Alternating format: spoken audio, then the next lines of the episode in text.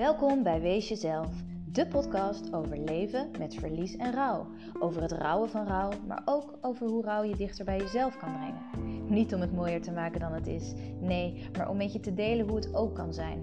Door middel van persoonlijke verhalen en tips hoop ik met deze podcast herkenning en steun te bieden aan diegenen die net als ik hun ouder of ouders verloren zijn en de mensen om hen heen.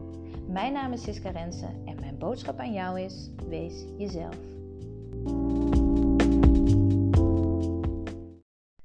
Hey, welkom bij alweer de vijfde Wees Jezelf de podcast. Ik merk dat ik nog niet echt een ritme heb gevonden wat betreft het opnemen van de podcast. Want tussen deze en de vorige zit best wel een hele tijd. Ehm, maar goed, ik doe mijn best en wie weet komt er binnenkort sneller eentje online. We gaan het zien. Ehm, vandaag wil ik het met je hebben over een van de lessen die ik geleerd heb vanuit mijn eigen rouwprocessen. En dat is een belangrijke les. En dat is er ook eentje die ik um, meegeef aan de mensen die ik uh, begeleid. En waarin best wel, uh, ja, waar we best wel wat aandacht aan besteden, omdat het niet voor iedereen vanzelfsprekend is. En nou ja, ik kwam er bij mezelf ook achter toen ik rouwde om mijn moeder, dat ik dit bijvoorbeeld niet had gedaan bij het rouwen om mijn vader, waardoor ik op latere leeftijd toch nog wel wat te doen had wat betreft die eerste rouw. Dat was dus een beetje de uitgestelde en verlaten rouw die toen aan bod kwam. Het gaat namelijk vandaag over de ruimte geven aan je emoties en je gevoelens.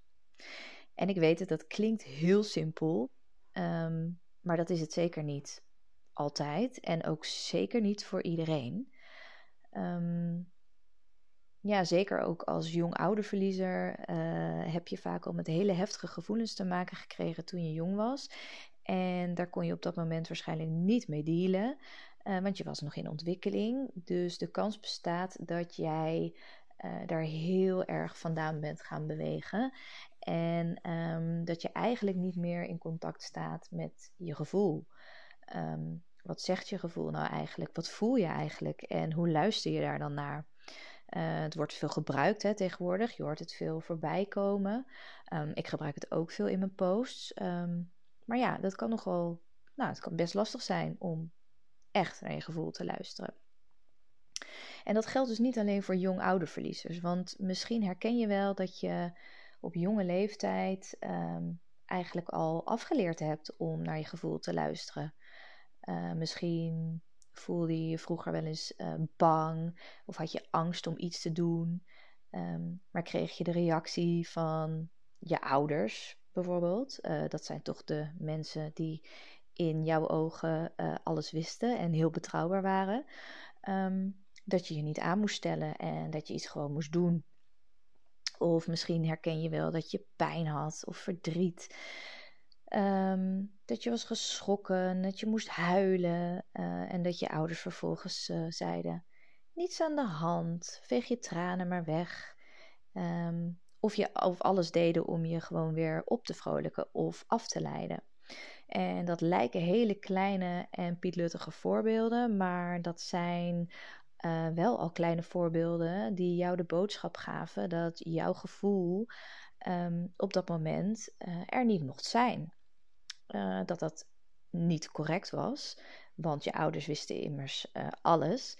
Uh, en dat je dat in de meeste gevallen vooral zo snel mogelijk de kop in moest drukken.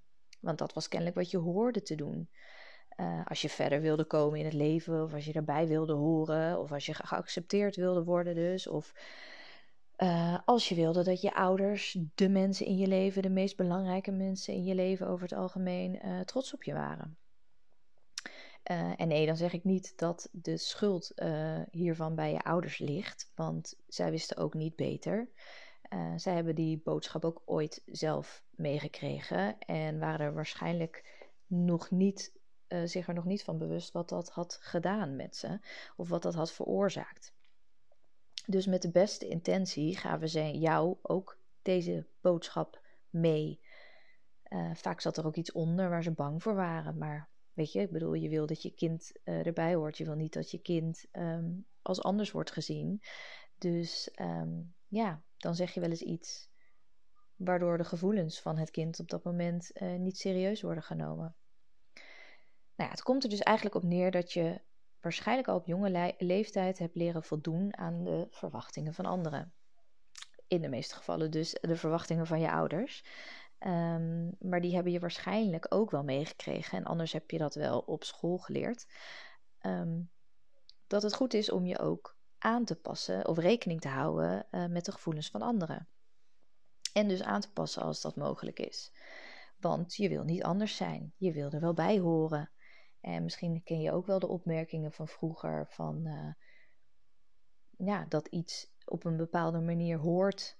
Of um, nou ja, zoals mijn moeder vroeger heel vaak zei, wat moeten anderen daar wel niet van denken? Nou kan het zijn dat dat mijn Indische roots zijn, want daar zit ook een heel groot gedeelte van het uh, vinden dat je moet aanpassen aan anderen.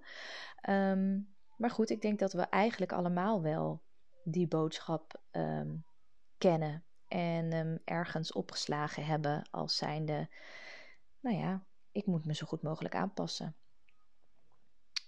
Nou ja, dit soort boodschappen maken je heel gevoelig voor het willen voldoen aan de verwachtingen van anderen en aan het dus wegcijferen van je eigen gevoelens, behoeften en emoties.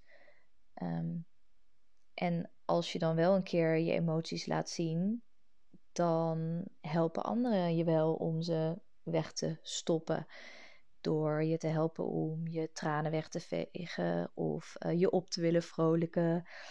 Of je ja, van alles gaan zeggen om je pijn en je, de pijn te verzachten en je emoties uh, uh, weg te krijgen eigenlijk. Hè? Terwijl dat bevestigt alleen maar weer de boodschap dat jouw gevoelens er niet mogen zijn. En misschien ook maar beter niet kunnen zijn. En misschien merk je wel dat je die boodschap eigenlijk stiekem zelf ook doorgeeft. Uh, misschien zeg je ook wel tegen je kinderen: huil maar niet, er is niks aan de hand. Uh, of misschien zeg je ook wel: um, het is niet spannend, het is niet eng. Um, of misschien heb je ook wel de neiging om tranen weg te vegen of om grappen te maken om iemand op te vrolijken of dingen te noemen die de ander hopelijk minder verdrietig maken. Um, ja, en als dat zo is, word je dan maar eens bewust van waarom je dat eigenlijk doet. Want doe je dat misschien omdat het eigenlijk heel ongemakkelijk voelt als iemand bijvoorbeeld verdrietig is? Of doe je dat omdat je eigenlijk niet beter weet, omdat je dat zo ook zo geleerd hebt? Of doe je het misschien zelfs wel omdat je de ander zo graag wil helpen? Of omdat je misschien wel een angst hebt voor de ander? En ik kan me zo voorstellen dat het een mix is van deze bovenstaande, of net genoemde redenen. En um, ja, kijk dan eens naar jezelf en als je dat verdriet hebt. Want wat zou je dan eigenlijk het liefst hebben en wat zou je het fijnst vinden als je gevoelens en je emoties naar de oppervlakte komen? Want is dat dan niet gewoon dat je de boodschap zou willen hebben dat dat er gewoon mag zijn? Dat ze worden gezien en dat ze worden gehoord en dat ze de ruimte mogen hebben. En ja, dat niemand daar eigenlijk een oordeel over heeft. En natuurlijk dat de mensen die van je houden, dat die er gewoon zijn. Misschien wel in stilte, dat ze gewoon bij je zitten of naast je staan. Maar wel op een manier dat je voelt dat het oké is om je gevoelens toe te laten en er te laten zijn denk zelf dat dat eigenlijk het fijnst is. Tenminste, als ik naar mezelf kijk, zou ik dat wel het fijnst vinden. Maar toch, en dat merk ik ook bij mezelf, is het voor veel mensen nog lastig om dat wel toe te laten. Terwijl jij allereerst zelf te bepalen hebt dat die gevoelens er dus gewoon mogen zijn. Jij mag zelf je gevoelens de ruimte geven en jezelf en je gevoelens en emoties op de eerste plaats zetten.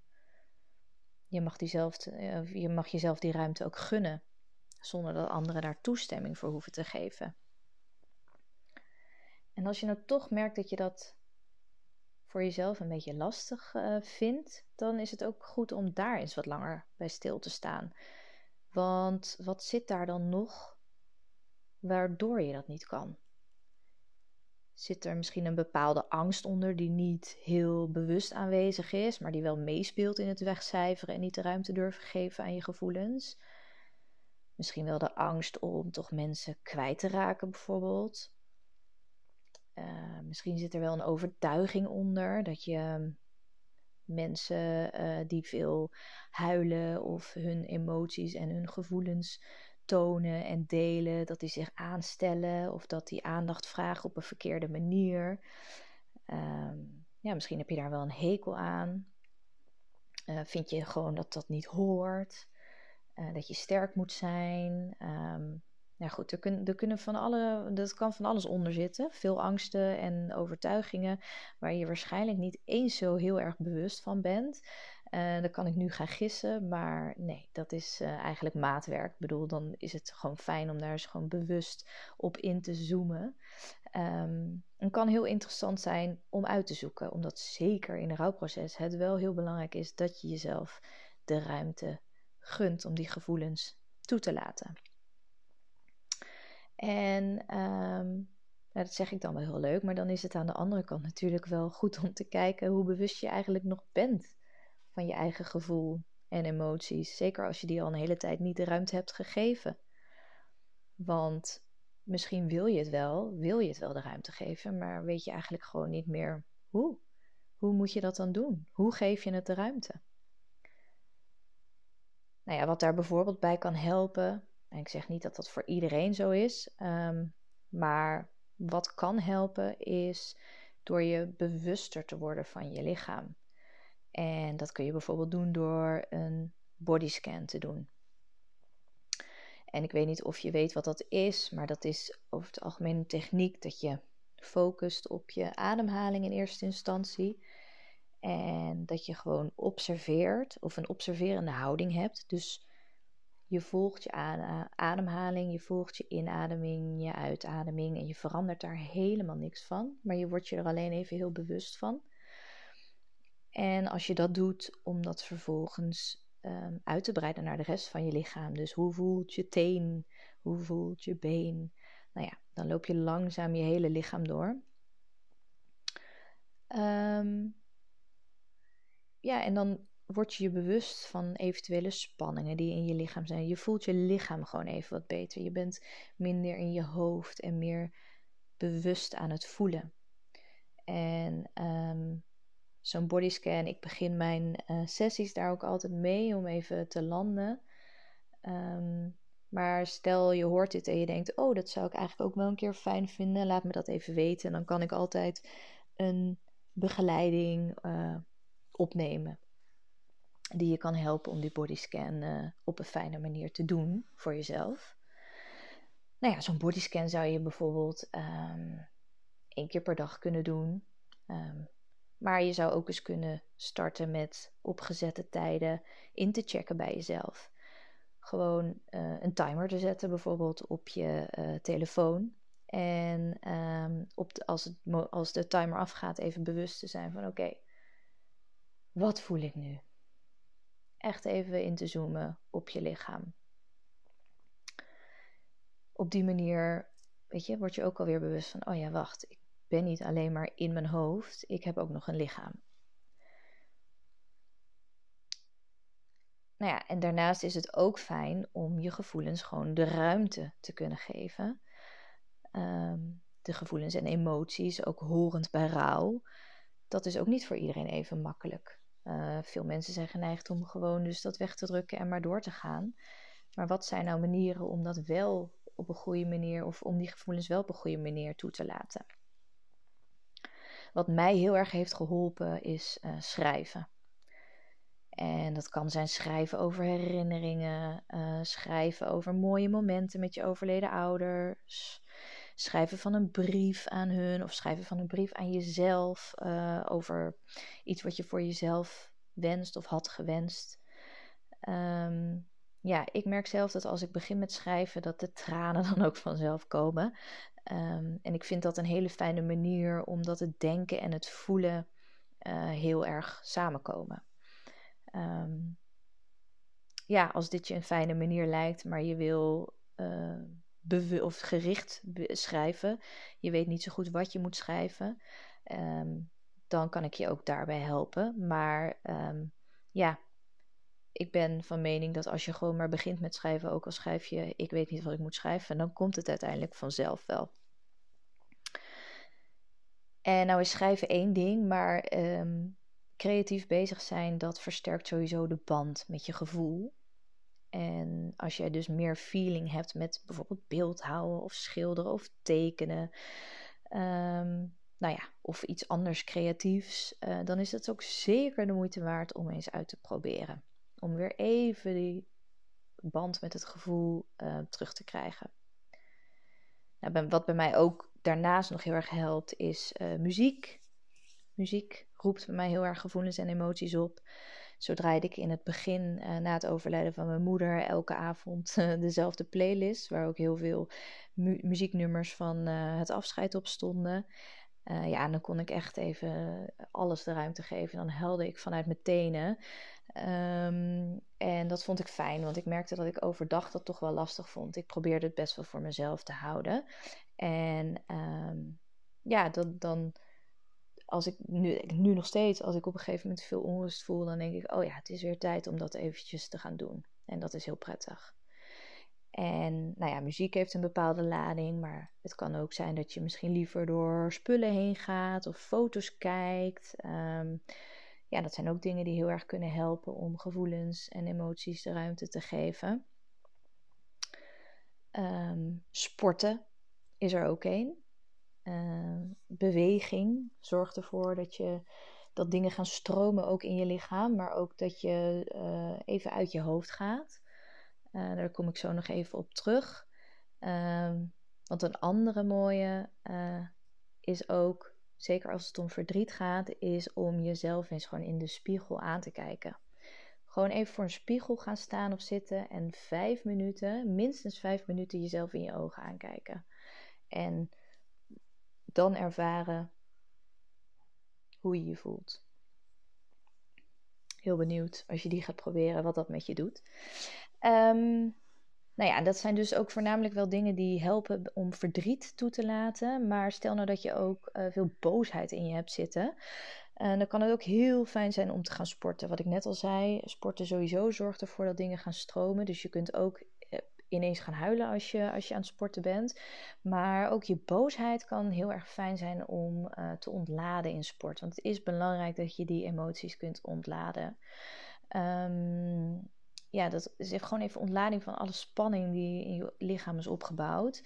En dat kan alles qua sport zijn. Maar um, ja, ik zou als ik jou was dan iets kiezen wat ervoor zorgt dat je niet te veel in je hoofd kan zitten. Dus dat net even een tikkeltje te zwaar is of heftig, waardoor je ja, niet te veel gaat nadenken. Ik bedoel, wandelen is ook heel fijn, maar dat kan er ook voor zorgen dat je juist weer heel erg in je hoofd gaat zitten. Uh, maar dat weet ik niet, dat is voor iedereen anders. Um, of misschien wil je wel sporten en iets waar je juist heel veel kracht bij nodig hebt. Um, voel je nou gedurende de dag heel veel spanning opkomen, dan kan het ook helpen om eens heel hard op de grond te stampen. Of heel hard tegen de muur aan te duwen. Of misschien wel te slaan in een kussen of op een boksbal als je die toevallig ergens hebt hangen. Um, ja, dat zijn dingen die vooral voor de woede heel veel en voor de boosheid heel fijn kunnen zijn. Nou ja, dit zijn dus wat dingetjes die um, misschien helpen om je gevoelens uh, de ruimte te, te geven. Um, dingen die voor mij dus heel erg hebben geholpen. En ook dus de belangrijkste les om je gevoel en je emotie toe te laten. Um, ik ben wel heel benieuwd uh, of jij daar wat aan hebt en of het voor jou misschien ook werkt of dat het helemaal niet werkt. Um, ja, ik ben eigenlijk wel benieuwd hoe, hoe dat voor je is. En um, ja, bij mij werkte het ook nog zo dat er gelijk dus allemaal patronen voorbij kwamen toen ik me ging focussen op waarom ik mijn gevoel eerder niet had toegelaten. En uh, de moeite die ik nu had om dat wel te doen. Um, merk je nou ook dat die jou belemmeren in je rouw? Uh, of heb je vragen over iets dat ik hier heb genoemd? Of wil je reageren? Um, dan wil ik je uitnodigen om dat alsjeblieft te doen, want dan maak je me heel blij mee. Uh, je kan je reactie sturen naar info.siskarense.nl Of je kan me ook iets sturen via Instagram, mocht je me daar nog niet volgen. Je kunt me vinden bij Siska Rens en dan underscore wees jezelf. Want ik hoor gewoon heel graag ehm, wat je hiervan vindt. Of je er iets aan hebt of hebt gehad. En ja, hoe het voor jou is. Of je dit herkent, dat het lastig is om gevoelens toe te laten. En ehm, nou ja, of hier dus iets bij zit wat dan eventueel helpt. Wees vooral uh, dus, um, voel, voel je vrij om, uh, om iets te laten weten. En trek ook aan de bel als ik iets voor je kan doen. Voor nu laat ik het hierbij en hopelijk dus tot snel weer, tot de volgende keer. En onthoud dat je het niet alleen hoeft te doen. Hele fijne dag voor vandaag. Doeg!